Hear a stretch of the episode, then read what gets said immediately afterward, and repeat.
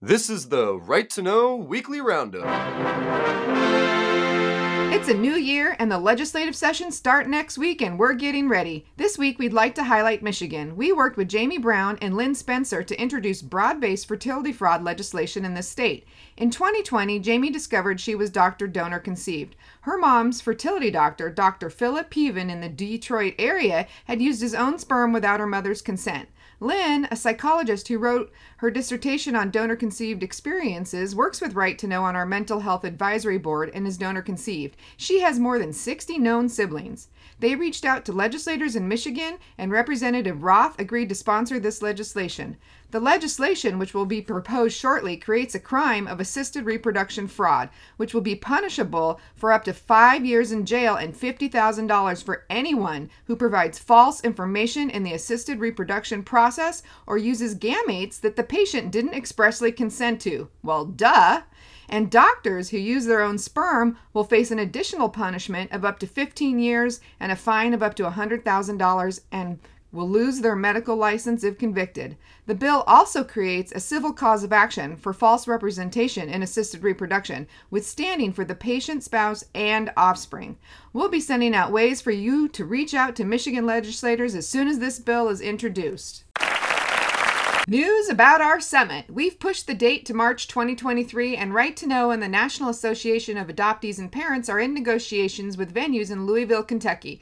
We're uniting the adoption, assisted conception, and non paternal event communities to amplify our voices. We'll have speakers, seminars, mental health workshops, and so much more. You'll be able to visit your favorite authors and podcasters and meet others from our community, and plus, there'll be a few surprises.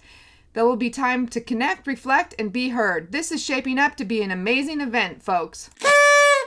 Our directory of mental health professionals who have experience working with misattributed parentage is growing. Check it out at mpecounseling.org. If you've seen or are seeing a therapist that's helped you, please let us know about them at info at righttoknow.us so we can add them to the directory.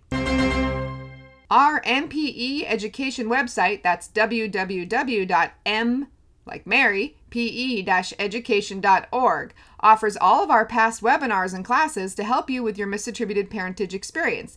Check out Societal Perceptions of Ancestral DNA, Race, and Identity with Dr. Anita Foeman of the DNA Discussion Project and Sean Stanley, who's a PhD philosophy student from the University of Bristol. We discuss how over the counter DNA testing is affecting our views on ethnicity. This is a great webinar for those of us who had a huge shift in our ethnicity due to our over the counter DNA test results.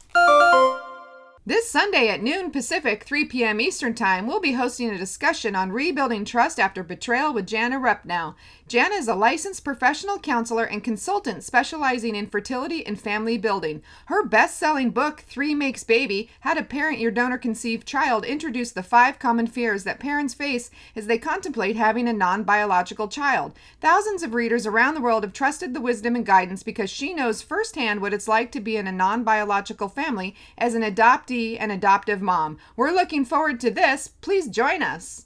Yeah! And finally, mark your calendars for Sunday, January 20th, noon Pacific, 3 p.m. Eastern Time to attend our webinar, The State of Affairs in Assisted Conception with Diane Tober, Peter Bonney, and Dr. Damian Adams. For details, check out our website at www.righttoknow.us. That's R I G H T T O K N O W dot US. Right to Know is a nonprofit that advocates for people who have had a DNA surprise and those impacted by misattributed parentage. This can occur due to an adoption, assisted conception, or from a non paternal event. Everything we do is based on the principle that it's a fundamental human right to know your genetic identity. Please consider donating to us or making a sustaining monthly donation. And thank you for your support.